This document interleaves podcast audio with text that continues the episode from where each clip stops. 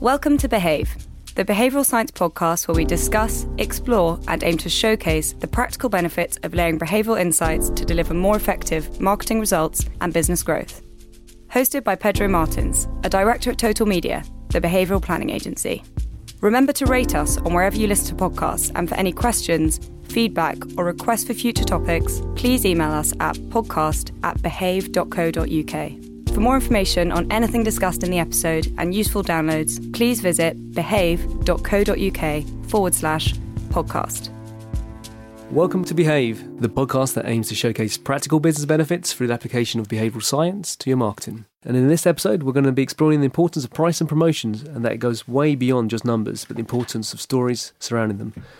Richard, uh, tell us a bit more about this bias. A lot of the biases we've looked at in other episodes have been uh, kind of single biases with a distinct set of experiments around them. And this episode's slightly different in that we're looking at a topic, but a topic that should be of interest to lots of clients because all around pricing and promotion.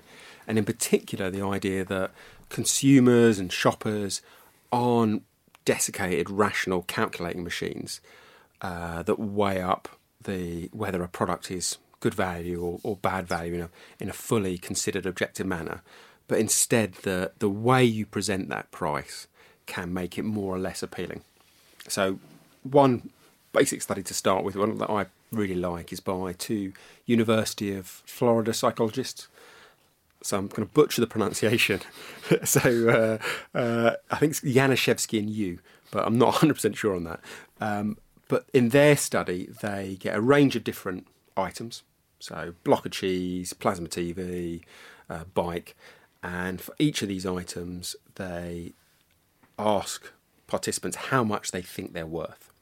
Now, the twist is that sometimes the participants are told a round listing price, and when they use the word round, they mean you know, $10, $100, $200. Sometimes they're given a precise price, so maybe $11 or $10.36 and they then ask all the participants, you know, how what do you think the genuine value of this item is? And the key finding is that uh, everyone thinks the price has been marked up, but when it's a round price, they think the uh, the asking price is much more inflated. And what Janiszewski and Yu thinks happening here is people are mentally discounting the asking price uh, and getting down what they think the real value is. But when they've been given a round price, they jump down in really big increments. So they think, oh, okay, it's not worth $100, maybe it's 90 maybe it's $80. Whereas when they see an asking price of $103, they still do that process of jumping down, but it's in much smaller increments. So people might think to themselves, okay, it's not worth $103, maybe it's worth 97, okay, 94. So by using precise prices, brands and products can make uh, themselves appear better value. Now, the lovely thing about this, this study is they didn't just do it in a laboratory, they also looked at real world data. So they look at house price sales in Alachua County, Florida, and they find that people who list their house at a precise price, say $500,000, $1,000, those people are much more likely to get the asking price than other sellers who list their house at a round price, say $500,000. So it works in the laboratory, which can give us some confidence, but the fact it works in the real world as well uh, is a much better indication of the power of that particular bias. So the, the old theory of um, calling something three ninety nine rather than four pounds as a as a uh, so so that's what a psychologist would call a, a, a, charm price. Right. So there's almost actually there's three different types of price. You've got round, so ten pounds precise, 11 or 1136, and then charm, which would be 1099. Now, there's a lot of evidence that people think charm prices are much better value than the closest round number. So people rate and are much more likely to buy a product that's 10.99 than uh, 11 pounds. And part of the reason there's different hypotheses. Some people think it's what's called the left-hand digit effect, and that's the idea that when you see prices when you're out shopping, you don't remember the exact number. You don't remember ten ninety nine. You just remember ten something. So you know, almost you're getting that ninety nine cents extra price for free. Um, the second theory is people have seen ninety nine pence or uh, larger prices of £199. They've seen them so often in a discount or a sale setting. There's almost a kind of wedding of a kind of a Pavlovian wedding of the two things that when people see a pricing of nine, they assume it must be a sale. Now, what's interesting about that area is that even though, as you say, it's, it's a kind of long standing insight, and very few people would dispute the improvement of value perceptions by having a charm price, supermarkets in the UK have actually uh, reduced, or certain supermarkets, people like Sainsbury's, have radically reduced their use of charm pricing because there's a bit of a myth that charm prices um, convey kind of uh, an aura of poor quality. But the experiments I've done have shown that charm pricing has minimal negative effect on quality, but it does have a very positive effect on value perceptions. So that I mean that's that's really interesting in terms of understanding that sort of the price points that brands should set at and why. And uh, just, um, just, I'll come back to you in a second. Um, in terms of setting pricing, is there a way or an approach that brands should take to test, or is it just purely test and, and learn in terms of methodology they apply? Sort of... So one of the main topics, um, I think we'll pick this up in uh, more detail on, a, on another occasion, is this idea of the danger of claim data. That if you go out and ask someone, you know, would you buy a a CD because it's ten ninety nine uh, versus eleven pounds, people say, "Oh, well, that penny would make absolutely no difference." Mm. So asking people directly can be misleading in this particular situation. As you say, much better to set up a simple either field experiment or using a, a kind of basic research technique like monadic testing to uncover how people actually behave rather than how they claim they behave. What is that?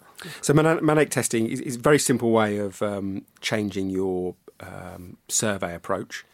So let's say you've recruited a thousand people and you were interested in finding out whether or not charm pricing made a product better appear better value. What you would do is create a fictitious product. So say something like Ayatana perfume. This is one I've invented in the past with, with other colleagues. You would show them a picture of Ayatana perfume and then you would give them some details about it and then you would say it costs $10.99. The next group would see the same picture, the same details, but they would be told it costs 11. And then you would ask all those groups about how good value they thought the product was, how likely they were to purchase it. And what you tend to see is when you do that approach, that monadic approach, where you put people into different cells, you see some of these small, small tweaks having a much bigger effect than if you directly ask people. Great. And Will, have you got anything to add?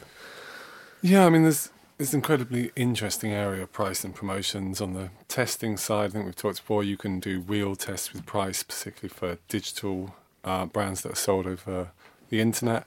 Uh, one interesting area is often with subscription services, the period of time for which they should frame the subscription.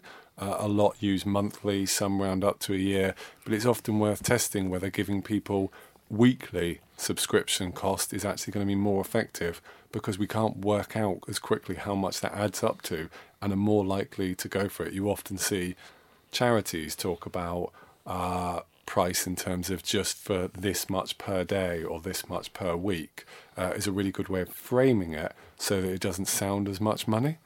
Um, for me, I think one of the interesting things with price is some of the experiments show just how poor a conception of the price of things we have.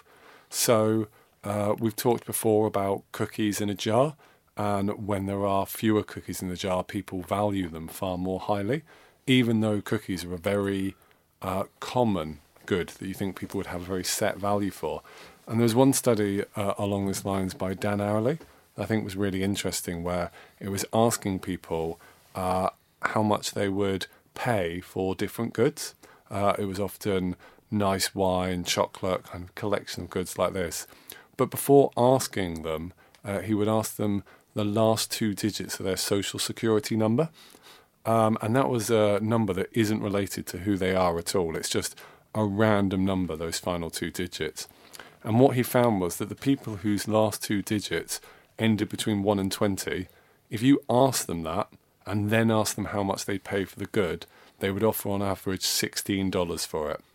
Whereas if you ask people whose social security number ended between 80 and 99 and then ask them how much they would pay for the good, they would say $56. And often what happens is people don't have an initial value in their head. And if you can put a different initial value into their mind before then asking them what they'll pay, they will either start from there and increase it or start from there and decrease it. And they get a sense of, oh my God, I'm much higher in my head than where I started. This must be the right price. Or I've already cut a lot from where I started. This must be the right price. And it shows something as random as that, an unusual number that you're asked for that isn't related to the purchase decision, can change how much we're offering to pay for things. And it shows just how much we can be influenced in our perception of what something is worth. And arguably, that bias is at, the heart of what is, uh, is perhaps the greatest ever uh, advertising line. And that's the line from De Beers that you should pay a, a month's salary for your diamond ring. And it's it is anchoring just like the Ariely experiment. You throw out that number of a month's salary, four weeks salary. You know, people don't quite. Or when she first wrote, I think in 1947, when she wrote that, people didn't suddenly start spending four weeks of their salary on their ring, but they took that number as the anchor and they adjusted down, but not far enough. They started spending two or three weeks of their salary on their diamond ring. And De Beers have made literally hundreds of millions of pounds from that simple use of a, a, a well known bias and obviously didn't stop at a month. They then went out and said two months. Right, in the yeah. 1980s, they went out in Japan and said three months of your salary. I think diamond's are a really interesting area as well of showing how you can change the value of something by how you frame it. So what you're not paying for is the value of the composite diamond, how much it is worth itself. You're paying for how much do you value mm. your fiance. And at that point, yeah. you're suddenly worth months of salary because you value her a lot. And there's lots of examples of that where you don't pay um, to go see uh, a band that you like. Uh, you go to have an incredible social experience with people. And when you can frame the action or the uh, product or the service into a different category or a different area, you can actually totally shift the amount people are prepared to pay for it. So it's much more than just looking at the numbers or the price value. It's actually the story and the framing around it that helps give it some actual value. Yeah, and, and one really interesting example of this is uh, that lots of brands use is it's much easier to get people to put add-ons to something that's really expensive in the first place.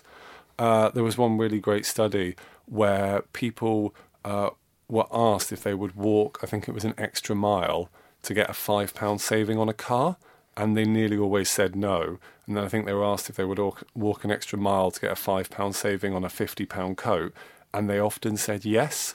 Now, the actual amount that you save is the same, but when you look at it as a percentage of the overall you're paying, it doesn't look that much. And so lots of brands use this. If you buy a couch, you're much more prepared to pay over the odds for add ons like things to clean the couch than you would be in other contexts because it looks like such a small amount of the overall amount that you're spending. Uh, and that's a really interesting way to get people to add on to uh, what they're buying, often at a higher cost than they normally would. And Rich, you have an interesting example of this sort of framing for a car dealer. Yeah, the story there, I think, is from Busse and Zettelmeyer. So they ran an experiment in the US during the kind of some kind of financially turbulent period at the beginning of the 2000s, and on some occasions, the car dealers were offering 10% off, and they saw small uplifts in sales. Then, when they ran the same financial discount, but with a little story around it, 10% off, the same as our staff get, they then got a much bigger uplift in sales. And what Busse and Zettelmeyer argued was that it's not just the absolute financial discount that's important because it's very hard for shoppers really to know whether something is good or bad value. What people in- instead do is replace this tough, complex calculation with a much simpler one and the much simpler question to ask themselves is well, okay, a company might rip off customers, but they sure as hell aren't going to rip off their own staff. So suddenly that 10% off, the same as our staff get, has a credibility and a believability that the you know the board literal promotion didn't have. So it's it's a you know as an industry we spend an awful lot of time talking about storytelling, but we all you know it's of a cliche almost. Uh, but it's always in reference to brand advertising. That same idea of the power of a story should be applied to promotion and pricing as well. So, Rich, um, Can you give me an example of any sort of related biases in this space? Because there's quite a few different ways of looking at it. I mean, we've talked about two sort of storytelling and then. Yeah, um, another one that's got a large practical application is this idea of people being more motivated by uncertain rewards than certain rewards.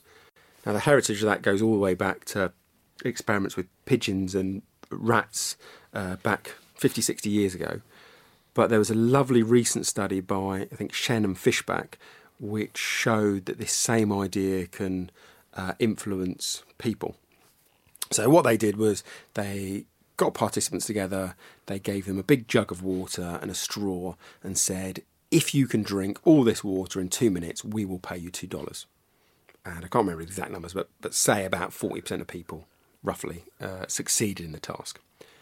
The next group of participants, they give them the same jug of water, the same two minute challenge, but this time they say, if you drink it all in the allotted time, uh, we will then flick a coin and you either win $1 if it's heads, $2 if it's tails. Now, an economist, a standard classical economist, would say, well, the expected utility of that is only $1.50, so it's going to be a less motivating prize.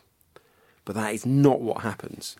Actually, people are more likely to complete the task. About 60% of people complete the task. Now, what the psychologists argue is that part of the motivation um, to achieve the task is financial, but part of it is around the excitement of that, that gamble at the end. Now, that's a very specific promotion and it might not feel like there's immediate implications. But if you think about most like loyalty cards, for example, people like uh, Tesco Clubcard or um, you know Caffè Nero's reward card, most of them are a very transactional. You know, you spend a pound at Tesco and we will give you one percent off. Now, what Shen and Fishbach would argue is that is a certain reward if you want to make it appealing, you should flip on its head and give it a degree of uncertainty. So why not, if you're a retailer, rather than giving 100% of your clientele 1% off, why not give 1% of your clientele 100% off? They get the, you know, the whole basket for free. And if they were to do that, the experimental evidence would suggest that it would be a more motivating reason to purchase. Well, one of the related biases is the power of because. Yes, uh, I think that was an Ellen Langer study. Um, and she goes up to people in a, a queue for a photocopier and asks a long queue waiting at a university photocopying machine and asks people if she can push in. And small percentage of people say yes. And then the next time she goes back, she to a different group of people queuing up the photocopier. She says, "Can I push in because, or can I cut in because I want to make some photocopies?"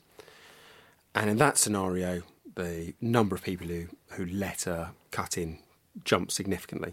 Now, what's interesting is you could argue her reason is completely nonsensical. Well, you know, if you ask to cut into a queue for a photocopy, of course you want to make copies.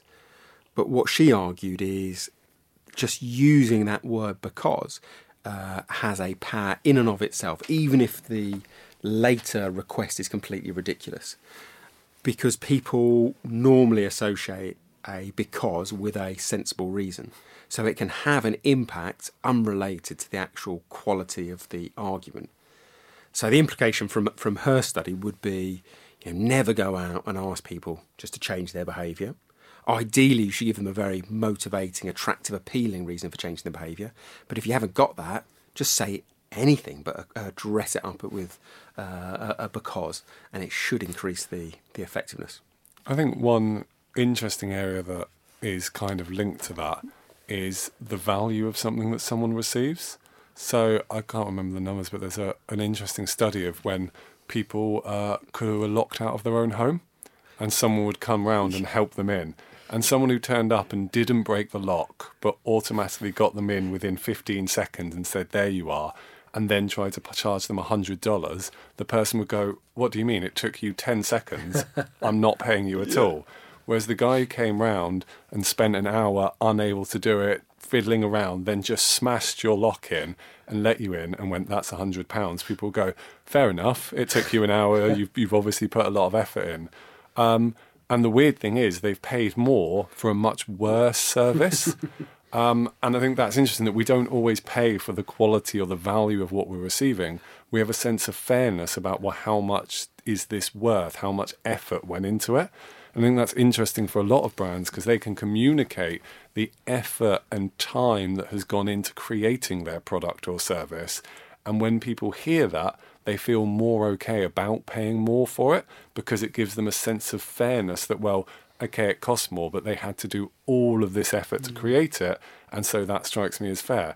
I, I don't know if this went into their thinking, but you could imagine triple filtered by Smirnoff mm. has that sense of awe. They've or aged ages in a barrel by uh, Jack Daniels gives a sense of time and effort that makes you feel spending more is acceptable mm. and fair uh, even if it's not necessarily reflective of the quality of the product. Is it because we're coming up on time? Just wanted to know: are there any more examples that you've got in terms of clients that you've seen that do this well or could do it better? And what are the what are the positive and easy wins for our listeners that can, they can take away and start applying today, tomorrow? Well, the brilliant thing here from for behavioural science is if, as most businesses, you're believing in classical economics, you haven't got many levers to increase demand. You know, the thing you should do is decrease price, and more people should become uh, interested in your brand. Behavioural science sets up lots of other tactics, you know, whether it's extremeness aversion, precise pricing, uh, scarcity. It sets up all these other tactics where, firstly, you don't have to give away as much margin, um, and therefore you should at least test those first before you move on to the value destroying price reductions that most uh, brands turn to far too quickly. Yeah, makes a lot of sense. Will, have you got anything to add? I think one thing, just touching on the price promotions, is that if you do end up thinking that price promotions or finding that price promotions is the right way to go, there are some really interesting things you can do to make it more effective. When they ran 10% off Campbell's soup, people bought the promotion and on average bought three cans. When he said there's a promotion 10% off Campbell soup, limited to 12 per person, people bought seven cans of the soup. An interesting example as well is with uh, a paper called The Procrastination of Enjoyable Experiences, uh, which is about the fact that when you offer people a gift certificate, if you say to them it can be used within two months, uh, in this paper they found that uh, around 6% of people redeemed it. If you said to them that it has to be redeemed within three weeks, then uh, actually 31% of people redeemed it. Having a shorter expiration date mm-hmm. is really important for making people have a sense of urgency, feeling that they should. So it's really interesting and counterintuitive that you might go, we'll give out these vouchers and we'll give people a lot of time to use it. Actually, that will reduce the likelihood that yeah. it's used. You want to give it out and go, you've got to use it soon, and that creates the urgency and actually makes people use it uh, probably slight tangent, but is that similar to what's happening or has been happening in the travel industry? Limited time, 25 people looking at this offer, there's only five left.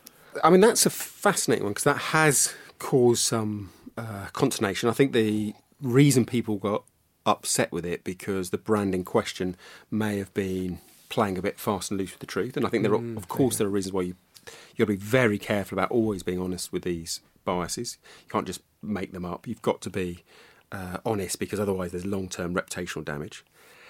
But with those comparison sites, those flight comparison sites, I think there is a, a second watch out, which is again about measurement. So, what some of those hotel and flight comparison sites do will say things like, you know, five people looking at this right now, only three hotels left. And I'm sure that will be effective if you just look at the immediate conversion and sales rates. But in the long term, by creating that very stressful uh, experience of shopping on a particular site, the danger is that you will damage your brand equity and people are less likely to come back. Now, it might be that those brands in questions brands in question are very carefully weighing up those two demands and um, you know running enough biases to to, to generate short term term revenue. But my worry would be that it's a measurement problem that they're probably only measuring the short term impact and seeing this layering of bias after bias as a very successful thing, and they're not measuring the longer term brand damaging effect. So, if you are going to apply biases to that extreme and in that volume, you've got to be measuring both short term effect and long term effect. So, beyond actual pricing, i.e., rounding, or all the 99p's, there's much more that can impact pricing perception and therefore sales. When setting price or promotions, think about the story and the framing of the price and what that price represents. And you might think about pairing it with other biases like the scarcity bias around limited offers, which can help drive that purchase and that consideration. There are often minor changes on how price or promotion are communicated, but these can have a massive impact. Richard Shotton, Will Hanmer-Lloyd, thank you very much. That's the end of our eight weeks. It's been a fascinating journey, especially for me, and I'm sure for our listeners. I hope to have you back here again in the studio soon. This podcast is brought to you by Total Media, the behavioural planning agency, an innovative approach to behavioural insights to deliver more effective marketing results and business growth.